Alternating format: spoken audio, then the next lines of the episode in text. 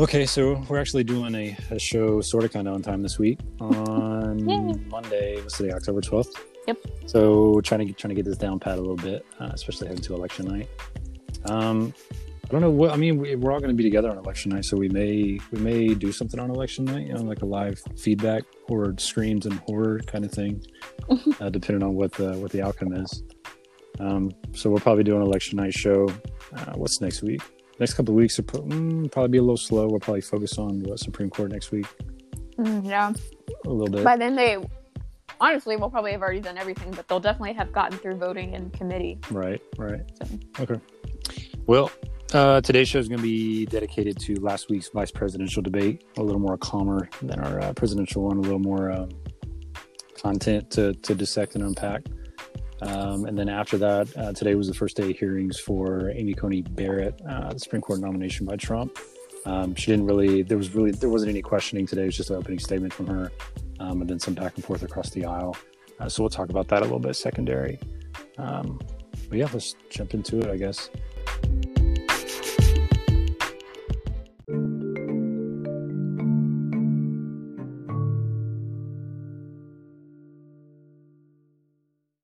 Um, so just off the cuff, uh, Logan, I'll let you go first. Uh, quick, just first reactions, VP debate. Um, I don't agree with people who said Kamala won. That'd be my my tweet. Okay. Jordan? Um, I don't know. It was better than the presidential debate. I think. I don't know. I'd be interested. I want to know why Logan thinks Kamala didn't win. Me too. Okay, the m- I mean, I think I know, but and, and I actually, just for the record, I'm I'm in agree. I'm agreeing with you, Logan, but I don't want to hear justification on this. so I think we were pretty realistic that the debate would be better than like a lot of leftists were predicting, or, or liberals who who, who might have been saying something like, "Ah, Kamala's a prosecutor. What's Pence gonna do?" I mean, we were kind of hyped like that too. I ain't gonna lie, but Right. uh, but you know, like Pence is a very able politician, and he showed that. Pence is a robot, bro. Yes, Yeah, absolutely. Yeah, he's like um, he's like one of those AIs that's like just designed Yes. to murder on the political stage. He's like if GI Joe did his 20 years and got out and then ran for office, like that. That's Mike Pence. but like you find out he didn't actually have a military record. He was just like a radio Right. host who hated gay people. Right. But um, and then we give him the we give him the presidential Medal of Freedom just because. Jesus. Anyways, back to the point. So uh, yeah, um, I thought the moment I knew Pence was like going to be doing okay was when he he started framing every time that Kamala attacked the administration's response, he made an attack on administration like become an attack on first responders.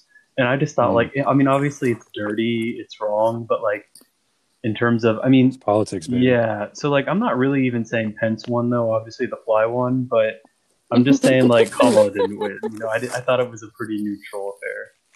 Yeah. So here, here's my kind of take on it. Is I mean, it, I- I pretty much thought it was a draw, but this has also been uh, deba- debates. To me, don't really win anybody over in pre and post 2016. I mean, I, I feel like we kind of like in 2016. I'm- I feel like we were still between Hillary and Trump. We were still stuck in this mindset that you know, there's no way he's going to win. Hillary's the obvious winner. Yada yada yada. But as politics have digressed, you know, over the last couple of years, debates, at least on the presidential or the federal level, eh, they've almost become like sports arenas. You know, I mean, both fans are already set on which side they're going to do. They go in to make a reference to to the Red River rivalry. They go in the the stadium split, Democrats on one side, Republicans on the other side, and they literally just watch, you know, their candidates, their teams, uh, you know, duel it out on national TV. There's really no, I feel like undecided or at least registrable undecided voters that you know will will make their mind up during those. Totally. So I kind I, I kind of feel like with that being in mind, that I feel like the way that Kamala did not win was because that nothing really stuck out to me. That after it was all said and over, there wasn't really outside of maybe one or two lines. There wasn't really too many strong points that she made or burns that she got in that really stuck with me. Um, it kind of just felt like ping pong, you know, the whole time. Which I mean, to a certain extent, that can that's pretty much what a boring political debate is is just deflection and, and back to the other person blame the other person um, but that's why i kind of felt like she didn't win on my end is because it, it kind of just felt bland i think she had a good performance I think Pence had a prototypical Republican performance. Um, you know, I definitely picked up that Kamala was you know, trying to appeal appeal to the emotional side of people a lot more. Um, you know, appeal to uh, emotions. They definitely made a hard pitch for anybody that's had a family member affected by COVID or has definitely passed by COVID. They definitely appealed to that. They tried to make an appeal for the military, you know, by saying that you know Trump's called them suckers and losers. I just don't know how much at this point how much they can combat military culture to be pro Republican. I feel like that's something that's really ingrained and entrenched in the military. Um, you know, in, in the military is well majority white, so to to have you know a good chunk of that really flip off of the Republican side, I think is is a hard stretch.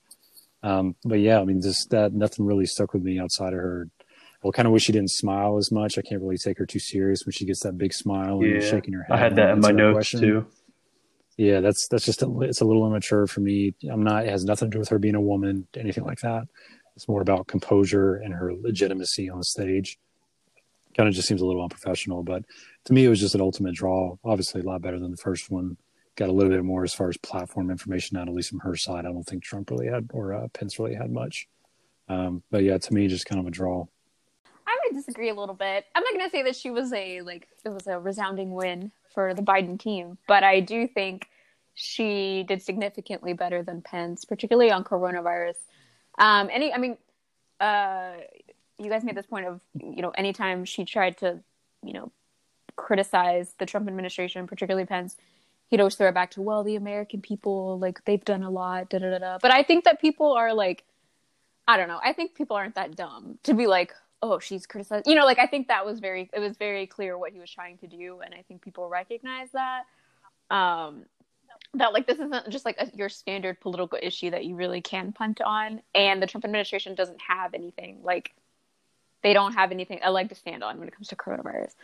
So I think she And by people, by people, are you meaning like undecided voters? voters. They yeah. they picked up on that. Yeah, Okay. I think so. Because I mean, you hmm. can't say like for her to be like, yeah, the Trump administration really bog like you know did a terrible job, and then for them to be like, well, the American people have done a lot. It's like, okay, well, Right. yeah, they have You're just because you appealing to the base. anything. Yeah, like Yeah. I think that appeals to you know people that don't want to wear a mask, but to like regular Americans, most of who have at least taken this semi seriously, I think that kind of is a slap in the face. Yeah. Um, what else? I mean, I don't know. I think Pence also punted on. I mean, they both punted on big questions. Um, but I think Pence punted on like every question, um, and I that's noticeable. And I think it's particularly noticeable when we look at the the Biden Trump debate, where like they just couldn't even answer a question, and so now people were really like hyper focused on questions and answers. I think more so than in other debates, and so it was just blatantly obvious that they were that he was punting. just not necessarily a bad thing. that people notice. Yeah. Right. Oh yeah, yeah, yeah, yeah. I agree, but I And think his was like not even close. I mean, he would just literally just start saying a completely different statement. exactly, and so I think I mean that was good for if you're you know not on the Trump camp, but it I think you know that's another reason. The thing that stood out to me is like it was even more obvious that he was punting on questions than in you know maybe a president the any debates pre 2016. Um, I don't know. I think the face things like you know Kamala's faces that she's making her laughing. I mean, it's to appeal. I think it's but Kamala, she's into the you know meme culture and all of that, and I think that's what she was trying to appeal into. And I mean, to a certain extent, she did. Right? How many memes and stuff have you seen of her her from the debate? Um, I think that was part of it, uh, just to appeal more to younger people. Because I mean, I think our generation is also more like we don't professionalism isn't. I'm not gonna say it's not Right. important, but like we, I think we not as important. well, and we find you know being genuine more important. Like if someone's being a dipshit on live TV, then like you should maybe respond like they're being a dipshit on live TV. right. Right. Agree. And so I think that was her, you know, trying to appeal more to younger people and you know, just trying to be you know more genuine, um, and also to play with Biden because Biden did the same thing. Um, I think that I will say the reason I think she didn't come out as strong, like you know, prosec- prosecutor Harris, is because that she didn't want a strong dichotomy between her and Biden. Like she can't be stronger than Biden. You know, if that makes sense. Like she can't do a significantly phenomenal performance and outshine, you know, the, her campaign partner. That's such a challenge when you think about It it. is. I think it is hard for her, uh, particularly because again, there's this hyper focus on her because she's a woman and black and South Asian. You know, like people are particularly Right. paying attention to what she's doing. So I think the reason why she didn't like come out swinging was because you know she can't look Upstage. yeah she can't upstage Biden, so she has to like walk that line. So that's why I think she did it. I think she was you know she definitely could have, and I feel like if this was if she was on the presidential ticket, she would have. Um, and that's but I, I don't know. My overall like it's a vice presidential b- debate. Is it you know convincing anyone of anything? Probably not. Um, but I do think she won, but I don't think it was like a landslide or anything. Right. Can I- right. Can So- I can I roast yeah, go Pence for a second? Because I want to be like I don't Yes. want it to sound like I thought he did good. Um, so first off, like Pence is a fucking snake. Like um, answering Absolutely. every question with, uh, first I'd like to use some of my time to answer the previous question. Like, okay, Yeah. anyone who for our listeners who who aren't as interested in debates or obsess over these things unhealthily like we do.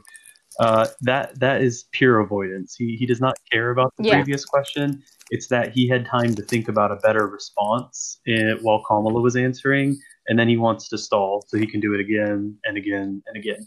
Second off, the one thing this guy, like most fundamentalist Christian conservatives, cares about is abortion. Kamala swerving on the abortion question, okay. Like, I don't like it personally, but I understand it politically. It's a hot button issue. Pence, this is his one thing. Obama never swerved Mhm. on healthcare, right? Trump never swerved on the wall. Pence should not be swerving on abortion, and the fact he's let himself be put on a leash uh, by by Trump to the degree that he can't stand up for the one thing he cares about. I mean, the man has absolutely no heart. And if you're a Christian conservative listening to this, like, I hope you understand that they don't care about abortion. They're using you for your votes. We've talked about this on previous episodes Mhm. and Pence's hypocrisy, the guy who's supposed to be the one person who's up there fighting for you, he doesn't give a shit. He doesn't give a shit. So here, Yeah. that's a. Uh, I'm glad you brought that up, Logan. Why? Why would Pence dodge that issue? Like, I to me, it just makes. I was just floored because obviously the base wants is you know pro life or you know anti abortion and obviously that's what they're doing. Trump. The whole point was that Trump was you know appointing someone who was against abortion. I just didn't understand. I mean, like, and also Pence's background. Like, I couldn't find like why even punt it to begin with. I- Like, when it's so clear that like what the administration is doing. I think Pence is supposed to be the serious one. Like, like for instance, um, that's why I didn't like Kamala, like doing the laughing thing at him, just because like I feel like I feel like Pence is supposed to be the one that moderates can look at and go like, oh yeah, there's that like responsible Bushite we like in the in the White House, and so like you're if he's supposed to be Mr. Moderate, you know, it's it's just crazy he'd give up his own one wish in all the, the political world to to be that guy for Trump. Yeah. Um, the whole Roe v. Wade thing is like getting really exhausting at this point to where like I'm almost at like so so there, here's the good and the bad of it. I was gonna say like I'm almost at the point now where I'm like, fuck it, overturn it. Like I don't care, let it go to the states. The states will do whatever they want to do. Basically, you'll be able to have to drive across the border to get an abortion, which I mean that that sucks. I don't I don't want that for any woman. Um, but I mean that's again that's minority control. Um, but like the whole thing about it, man, is like th- there's so much hypocrisy like on that side of the aisle and like in almost every argument they have that like you I mean what they tie it to is like you you're caring for a life that's your justification for wanting you know to have a baby like full term and, and bring this child into the world. But at the same time like you won't wear a mask to protect people around you. So do you do you care about life or do you not care about life? And then at the same time like you'll force these women to have children but you'll gut education and social programs in minority communities and you'll, you'll raise mandatory minimums and you'll introduce crack into the communities and shit like that. You know what i mean? So it's like why is it when it's in the womb you give a shit about it but then as soon as it's not in the womb you know then it's just like a part it's just a gear in the capitalist system man and is exposable. Like this whole argument has driven me insane for like the longest time like outside of whether it, it should be a woman's decision what happens with her body just the whole justification for any argument against it is just so hypocritical and unreal that we're even still having this conversation. And then when you look at the polls of it, what is it like 60 to 70% of America could not give a shit less? Like, let them do it. I don't, I don't care. You know what I mean? Like, most people don't even up finding out that like somebody there they know or in touch with has had one until like later in life. And then if you look at these videos of these women that go and get one and they're being like bashed outside of the clinics because you're allowed to have like protesters from friggin' what's the name of that radical ass church out The there? The Westboro Baptist One, like- Church. Yeah, like you're out there like saying they're gonna burn in hell and shit like that. And this woman's already going through a traumatic experience. You know, it's like you got morons that are running for government that are saying shit like, "Oh, that if it happened in a legitimate rape, the woman's body has a way to Mhm. discard the seed." Have you fucking lost your mind? This is 2020, and we're having this is a legitimate argument for somebody that's running for a public office. Like, I don't mean to get off topic here, man, but like this, the whole art, and, and it's because you know this is like the flag bearer for that side right now and going into this election but just to kind of bring to bring this full circle the per, the point I was trying to make. I like I'm at the point now where like I said I don't give a shit if they overturn it or not. It pisses me off that it will technically no longer be considered a constitutional right for a woman to have one, and that brings its own complexities. But we kind of hit the, had this topic on last show that I kind of asked, well, what do you think they move to after they overturn this? Because this is their holy grail. You know, what do you move to next? And I heard an interesting piece today on a podcast that I was listening to that said there's this is very dangerous territory because number one they can get Roe overturned, so now they don't have a constitutional right. But then once Roe's off the table, then now we're back to to zero. You can do whatever you want to with abortion, up to and including putting criminal laws on it. So now there was real discussions happening down in Georgia and Alabama about how miscarriages would be investigated. Again, are we fucking kidding me? Like this this whole argument, man. Like I wish like and I feel like the nation for the most part is behind it. Not necessarily to say that everybody that goes votes is behind a woman's right to choose, but like this this issue is so grounded in morality and what's right for a for a human being, for somebody's soul, for somebody's mental well being, that I don't even know how we're still having this discussion. Is he's been so manipulated to have religious meanings or this and that. Like I feel like people don't even really touch it that anymore. Like, why are you pro life? Because God says we need to have a baby. Like I feel like outside of an evangelical, I really don't even hear that point being made anymore. So it's like what again, like it's just become we just become so focused on this is a flag bearing issue for the person I pull for, the party I pull for. You were calling him like a snake, and he's just, you know what I mean, like falling. And it's because the issue's not even real, dude. The issue's not real. Like it's it's real for people in Utah and people in the deep South that are going to Baptist church. We'll cut but not the out so politicians seem who are using them for their votes.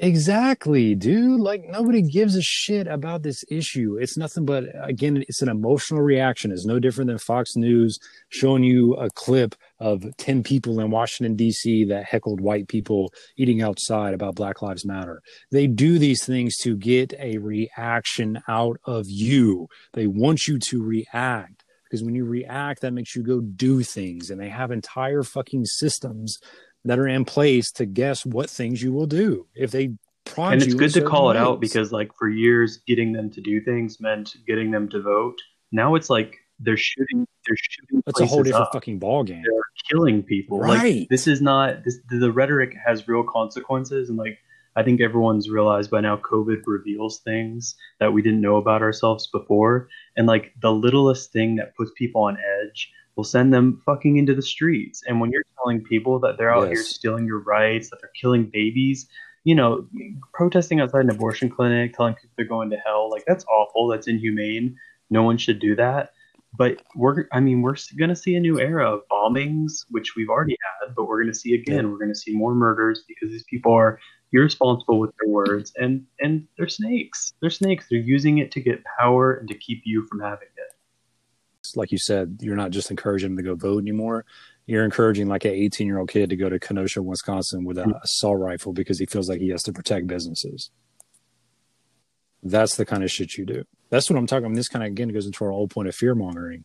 Like the way that I'm seeing it from that side is like this is the same shit the Nazis did in the 30s, dude. Building up to this. Oh, the Jews, the Jews, the Jews. The Jews are coming to get your money. The Jews are coming to get your job. The Jews are what got us in the first war. I'm telling you, bro, fear mongering leads to dehumanization. Dehumanization leads to genocide. Hmm. And I'm not saying like we're going to have an American genocide on our hands, but I'm saying like the key point there is the middle point. When you dehumanize somebody, everything is on the table because they no longer have rights. They're no longer an equal. They no longer, like we were talking about earlier, they no longer get to be a part of the societal contract. They're not part of society. They're not human. And the repercussions of that are are history shaking. But I mean, history repeats itself because everybody forgets. Happy Yeah. Indigenous Peoples Day, Fuck Christopher Columbus. Jordan, anything to add? Uh, I think we, I mean you were right. We could just have a whole episode about abortion. Yeah, we didn't mean to make this about Oh. abortion, No, so, but I mean that, that, that just kind of shows you how flawed. It's how it's how flawed. It's it's just how flawed. That's why he deflected. That's what that whole rant was about. That's why he deflected because it's not a real issue. Well, I think I mean it's Okay. One of, okay, so I think abortion became. Okay, wait, no. Let's rewind even a little bit more. Okay, the Warren Court, the Warren Court, and the liberalness of the Warren Court, and you know th- there was a huge conservative backlash to the Warren Court, um, not just on Roe v. Wade, but um, the Warren Court passed was just is the most liberal court in Supreme Court history. So we get, you know, desegregation. We get um, a bunch of new protections in criminal justice. Uh, we get a bunch of different stuff, and uh, even even subsequent, like you know, after Chief Justice Warren steps down, we still get you know more liberal um, liberal rulings from the court. We get justices that are appointed by conservative by conservative presidents that turn out to be not as conservative, um, like uh, Justice Kennedy, who was appointed by Reagan um, who who you know inf- infamously was a swing vote and is the sole reason well not the sole reason a big reason why we have you know gay rights in the right to marriage um, is because of Justice Kennedy. Um, we get Justice O'Connor, who again was appointed by Reagan, but you know gives a lot of not not a lot, but she does prove to be a swing justice. She upholds affirmative action. Um, she upholds Roe in Planned Parenthood, Planned Parenthood versus Casey, which is the follow up to Roe. I mean, it kind of curtails abortion rights a little bit, but essentially still still decides to hold up Roe. I mean, if they really wanted to, they could have gotten rid of Roe with Planned Parenthood versus Casey, but they didn't, and that was in 92, 93, something like that. So what we're seeing, I don't think it's necessarily. I mean, obviously, to regular people, it's about abortion, but to politicians, it's a backlash to this liberal court that we saw emerging in you know the mid to late 1900s and so and this disappointment in the fact that they were appointing justices that weren't you know upholding their side or you know staying and supporting their side. And now they they see that as you know they want to get away from that. They want to appoint justices that they know exactly how they're going to rule and we don't have to worry about you know them changing once they get on the court. Um and i think what that show i mean them changing once they get on the court quote changing i think that just shows like i don't know maybe the laws that you're trying to push for are maybe not constitutional but so like you're just trying to shape the constitution to what you want it to mean and shape the constitution to keep you know subjugating a group of people. But this is all ultimately like why does mitch mcconnell care about this? It's not about because of abortion. It's because he wants to solidify that the federal court system stays conservative Mhm. and that you're appointing justices that aren't going to you know swap sides in quotation swap sides. Like o'connor like kennedy you're you want judges that you know 100% will keep you know these very conservative values even if it goes against the, what the majority of the american people want. And why are they doing that? Because they can. Because does the average person know anything about the federal court system? No. Mm-hmm. So and honestly does the average person care about the supreme court? No they don't. Um, because you know only the supreme court hears 100 cases a year and you probably will only hear about two or three of them in any given year. So you know that's just my thing. Yeah, abortion is abortion is just the the thing that they get their supporters to cling on to so that they'll keep voting. So they can take over so the yeah so that they can keep getting you know more support for their judges. But that's none of these politicians care about abortion. They care about solidifying a conservative court Power. and making sure that we don't have a liberal court or a liberal court system like we did you know from brown v board of education through i mean arguably today i mean well probably prior to the retirement of justice kennedy Here's I'm going to ask you a question, and so everybody on the record can know this. I'm asking a lawyer a question about the judicial system. When it was created, or even now, is the judicial system supposed to be partisan? No. Oh, okay. So, uh, if we think into the Federalist Papers, when Alexander Hamilton wrote the Federalist Papers for the Supreme Court, um, essentially the whole point was that the court was supposed to be insulated from the political process. That's why judges serve life tenure. That's why you know they're appointed by the president, confirmed by the Senate. Um, all of you know, they don't get they their salary can't be reduced once they're in office. Like it's this whole process was to insulate um, judges and the Supreme Court from the political process because they're supposed to be making purely uh, they're supposed to be making decisions based on constitutional law.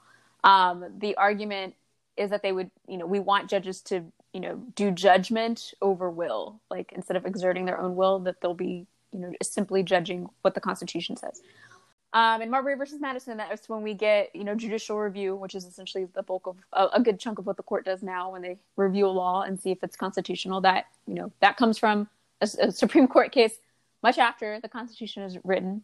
So that's Hamilton's argument that they're supposed to be insulated, but I think realistically, that was never going to happen. Like how how like I think the founding fathers greatly underestimated um, what people will do to stay in power and to keep their own in power. I mean, and we mm-hmm. saw it mm-hmm. immediately. They passed the Constitution, and then by the end of um, essentially George Washington's first term, we have two. We have the Federalists and we have the Democratic Republicans. By the end of Thomas Jefferson's uh, tenure as president, ninety percent of uh, you know people in the House, people in Congress identified as either a Federalist or a Democratic Republican.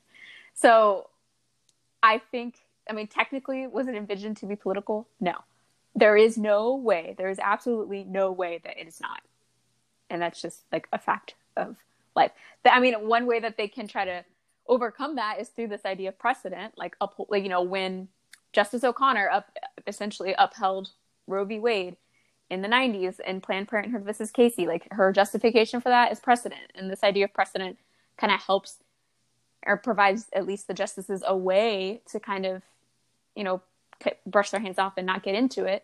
Um, but that doesn't. I mean, precedent only matters if they care about it. if they care to make it matter.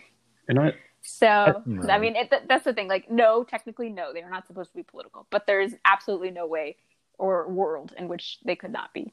Yeah, I just add to Jordan. I mean, not to take too much away from Alexander Hamilton. I mean, it was like the rationalist Enlightenment period. Like they actually believed that individual humans could could have like objective viewpoints. That's just not that's just not the worldview that we have now, especially post Holocaust. Um, I think uh, to understand the difference in our worldview now, you just have to appreciate the idea of like living your truth.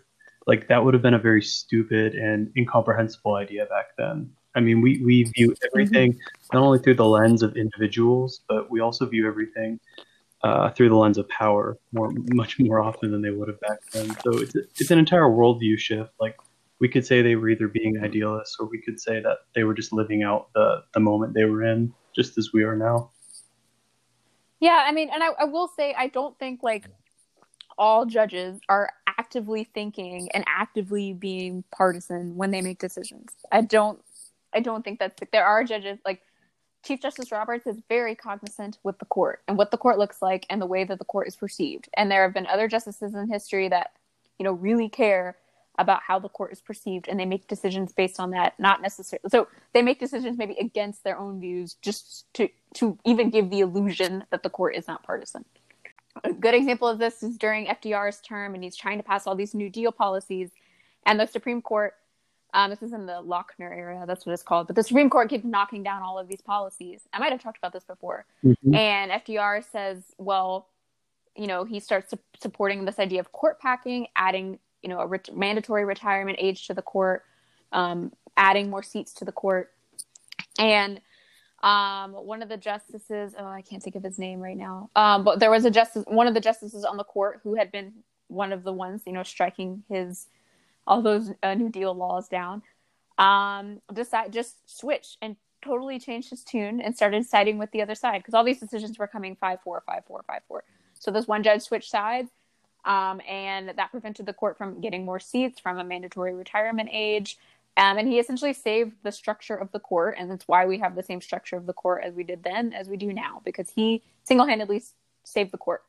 Okay, um, you did tell that story before, and when you told it, okay. you said you weren't in favor of court packing. I want to ask, given what has evolved in the past three weeks in this country, has your position evolved at all? I think I mean, if it's a tactic to get maybe some of the judges to act a certain way, that is fine. But I am against court packing. like I'm still against court packing because I think once especially in today's political climate, especially because our our parties precedent, especially because our part, you know, parties in power switch very frequently. It's not like the Dems are going to be, in, even if the Dems sweep 2020, they're not going to be in office. I mean, 2024, it could be look completely different.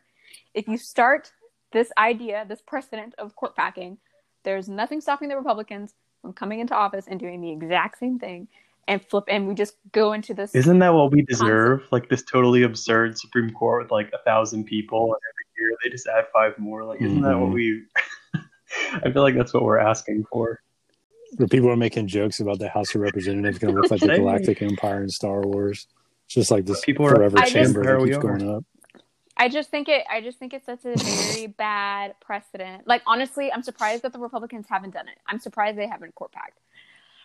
They will now. But the Democrats have brought it if, up. hundred, if the Democrats do it, hundred percent, it'll happen, and it'll just keep happening. It will keep shrinking and growing the core. And like, what good is that? Like, okay, the thing about well, and the thing about it is, yes, we hear we only hear about three or four cases that the Supreme Court decides in any given year because of the big ones, right? DACA, um, Affordable Care Act, you know, gay rights. You know, there are only a few cases that we hear, but they also hear a lot of other cases that you know are very important to the structure of our country.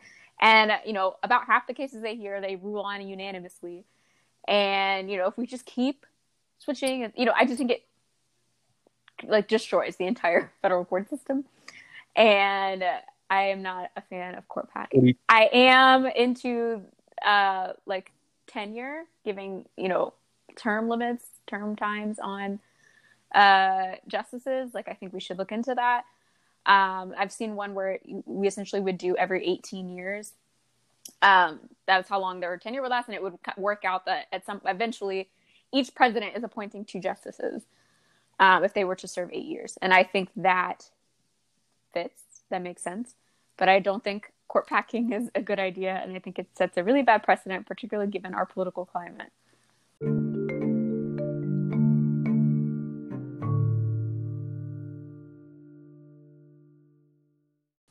So I want to go back to a statement you said about when you were when you're kind of talking about all that.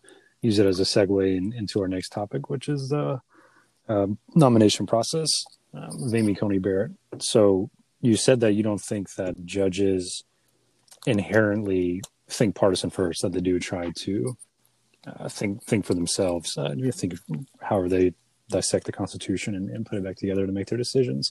Um, so that kind of gives us an interesting look, or I'd kind of be interested to hear your answer on what's your opinion of. So Kavanaugh was a very contentious one, and now it looks like Barrett is going to be another contentious one. When these individuals actually get on the bench, which uh, it's, for so much it was, it's really been Kavanaugh. What do you think actually goes like through Kavanaugh's head? I mean, like when you're on the bench, then it's like final. You're like, you know, I'm not going anywhere. I'm good. I can do whatever I want, basically.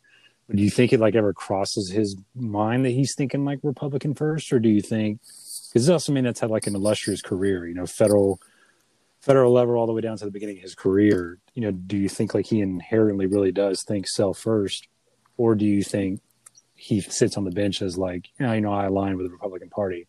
And the same question for Barrett as well. If you want to kind of hit yeah, I think. Um, I mean, obviously, there are decisions that judges make that I think are partisan or to ta- tailored to their own beliefs. Maybe not partisan, but they're trying to get a specific outcome. That does happen.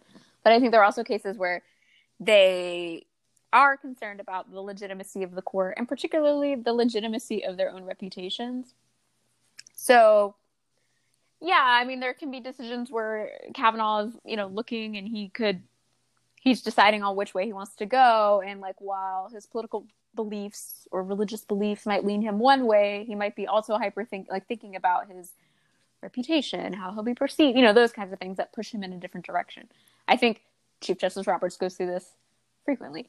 Um, so, I mean, here's the thing: I, I think that they think about it, uh, but obviously, not all. I mean, not always, because we do get you know surprise, you know, court rule. You know, we get uh, Roberts upholding DACA, and we get Roberts upholding the Affordable Care Act, and we get Kavanaugh authoring the decision about uh, Curtis Flowers, who was tried six times for the one crime and a bunch of racism and stuff in his his trial and you know Kavanaugh ruling for him, right? And that's not something that I would I would think most people would say Kavanaugh would go for. So I think it plays into it, but Mhm. I think it also cuts the other way sometimes. It sometimes will prevent them from making the decision maybe they want to.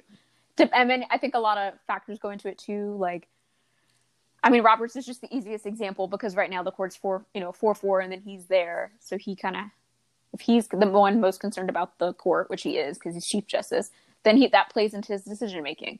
I think that changes when uh, we get a Justice Barrett because then it's the you know the shift of the court is more to the right, and then he maybe will give decisions based more on what he believes than what the court looks like. I mean, I think Justice Barrett, she, I mean, her whole political ideology is has been formed by Justice Scalia. Her time clerking for uh, Scalia, and it really has fed into how she views the law. Like, I don't think she's. I wouldn't say, and I would say any any of the justices on the court that are against abortion. I don't. I mean, I think they do fundamentally think it might be an issue, but they also are looking at the Constitution and saying, because of course, all these people that are against abortions are also people that would call themselves textualists or originalists, and they're going to look at the Constitution and say, well, it's not in there, right? Regardless how that's how they justify it, you know, regardless how I feel about it, it's not in the Constitution. So, I mean, I don't know. Your their beliefs obviously have shaped their viewpoint, shaped how they see the world, and you know how things affect different groups. That's ba- all based on just their own upbringings. But it, they always justify. I mean, they. I mean, obviously, they have to justify it in law. But I mean, I think that's what they point to. Like when it comes to abortion, they're going to look at the Constitution. They're going to say, well, it's not in there, and it will really come down to do they take the jump to overturn precedent. Like that's I, that's not something that the court does lightly in any cases. Um, so I think if there's anything going to save us, it's precedent, and it's about how how important to the court is precedent because they are also all cognizant of how people view the court, and they know that you know a case like Roe, um, you know, overturning it is going to cause a lot more of an uproar than just upholding it and calling it based on precedent. Um, Logan, you got anything to uh, specifically talk about with No, uh, it was pretty. Uh, today? it's pretty boring, pretty straightforward. Honestly, it seemed. Uh, the one thing I'll say is Lindsey Graham's chairing the committee. Dude's looking old. Dude's looking rough. uh, Yeah, he is. He um last I checked, man, his poll's pretty Yeah, close. he looks in, like uh, he, South uh, Carolina. he might have gotten COVID. He's looking bad. Uh, John McCain well, would be so. uh, didn't. Graham not get tested, or he's Oh. like not? Didn't he? Yeah, he refused to take a test to uh, go on the debate stage before he would go on the debate stage. That's why uh, old boy had to put the plexiglass up around him. Well, Senator Lee's there too. So yeah, um, Senator Lee. yeah, Lee's over here. He's he was just sick like last week. He ain't got no mask on, just talking full speed. Just I wonder if they're trying to kill her. I Like they don't know. actually want her to be justice. Like they brought her to the Rose Garden. Everyone was sick. Brought her to it's just QAnon. It's the deep state. It's a Yeah. deep state. It's a deep state conspiracy to to to kill Trump's pick, all because the the global QAnon child molesters Something about don't want it. China. Well, I feel like they're they're pro life because they want the children to be born so they can then traffic them to their rich. Mm, child molesters. QAnon's actually QAnon, baby. liberal. Who would have known? Okay. Damn. I've been kind of playing with this idea for a little bit, so I'm wondering. You know, you're you're seeing more like Trump signs than I really saw like in 2016, like this year. You know, people that are like got this sign in the yard and shit, and also work in the South, so I'm around it, like the deep South. But I'm wondering if like 2020 Republicans aren't getting a little bit of 2016 Democratic Demo, Demo, Democratitis, whereas like they're like, oh yeah, we got this in the bag, man. And they're out here like you know waving their flags and got their signs in the front yard, and then this motherfucker loses, and they. I think there's okay. I think it. there's no way that Republican politicians feel that way. I think maybe regular voters might feel that. Oh yeah, Oh, they're scared but shitless. I I don't think the politicians. You know, they know. They know it's coming. That's why they're rushing through this Supreme Right. Court pick. But I'm like, what does what does Billy Smith that works in fucking Linden, North Carolina, with his big ass Trump flag on the yard? What does he fucking do? He um, has Trump already done the loses? psychological preparation to accept that the Democrats stole the election. He might join a protest. He might not. Correct. Um, This is not even a protest, bro. This is going to be like yeah, I'm getting no, the, uh, the going to defend this psychological state of the Trump supporter right now is very different than what it'll be after election night. Trump, let, okay, let's paint a picture. Trump loses the election. Biden is declared the winner. Trump does what Trump does and says it was stolen, you know, doesn't concede. What do Republicans do? I think you have to define you have to define Trump Trump or Biden wins like because that could take weeks or it could even take up to like a few days before the nomination. So like it means that for months we're dragging this out. There's protests in the street. There's I don't even think it goes. I don't think it goes months. Two weeks. I was thinking, you think even two weeks? more I'm like optimistic. All right, we'll do some betting on days it. at most. What, what's making mean, you thinking it's weeks? the courts. The courts. I mean, you, I mean, you just have to look at uh, how many Ah, lawyers true. have been hired. Look at 2000. I mean, I think one thing that's really interesting this time is that the Democrats have already hired over 200 lawyers, and they're already suing to get the rules straight, which is smart because they know how this is going to go. The other thing is counting the ballots. Like if you look at the um, that little New York primary election that they had, I mean, that took like a week. it took a week for one one or two like little little primaries in New York because of COVID, uh, because of the mail-ins. Uh, Well, I don't know. but it Just- only but it only matters for certain states, right? unless you sue, unless you sue and say it does matter. But they won't mat. It won't mat. But even suing, they then they sue fifty. You know, like it's not just gonna be one lawsuit. It's gonna Uh, For be. sure. But like, but the thing is, I mean, they can what? Let what California? They're not gonna sue California. I mean, it's very obvious that Biden's gonna win California. So it's gonna be the and and the other thing is, it matters if we know where we at. We're at maybe by the end of election week. What's the electoral vote count? If it's a close race, that's one thing. But if it's not close at all, then we're in a different world. And it, I think it only matters like the only states that are gonna be like have to do recounts are gonna be swing states maybe, and then maybe some states that go blue for the first time in you know decades. I just don't think it. I think there will be lawsuits. I don't think it comes down. Is I don't. I don't see us with a Bush v. Gore situation in that it comes down literally to one state and a recount. The other thing is a recount only happens if it, if it's close. Like they're not going to just make everyone recount. Like it has to be within one percent or two percent. So So Nevada is mail only. So Well, there, That's a top three swing Well- state. That's going to be delayed. well, the other thing it matters. What some states Top only five. some states Yeah, there's what top five, states that won't open they won't even open mail-in ballots until voting day so Uh, was there five? i, thought don't know which like ones three. there but so Yeah, that's you're the probably right. I think we've you're got right. other mm-hmm. states you're who are mail-in voting but will have been counting in, in theory at least before election day i just think it comes to i think there's a lot of things that, i mean Yeah, do i think that do i think there's a lawsuit There's a lot of variables. but do I think it's a lot of different ones? No, because I think it has to be the, the state. It has to be a state of significance. So it's got to be a state where there's a chance Trump wins anyway. It has to be a close. You know, like it can't be if Biden wins North Carolina by you know a bunch of votes, then there's no you know they're not going to recount North Carolina. Like it just doesn't make sense. and you don't think he like, even though it was a blowout, Mhm. you don't think he still sues I mean, the to thing is he say there can, was but- fraud there? if it's a blowout, if it's very obvious, that doesn't go to the Supreme. I hope you're right. You know, like, I hope you're right, Jordan. The one thing that has me particularly concerned is that David Axelrod and I think it was like 20 other of Obama's top uh, colleagues did a, a 48 hour war game simulation of what could happen with the election, uh, just preparing for all the lawsuits. And most of their scenarios focused on uh, a month, month and a half long fight.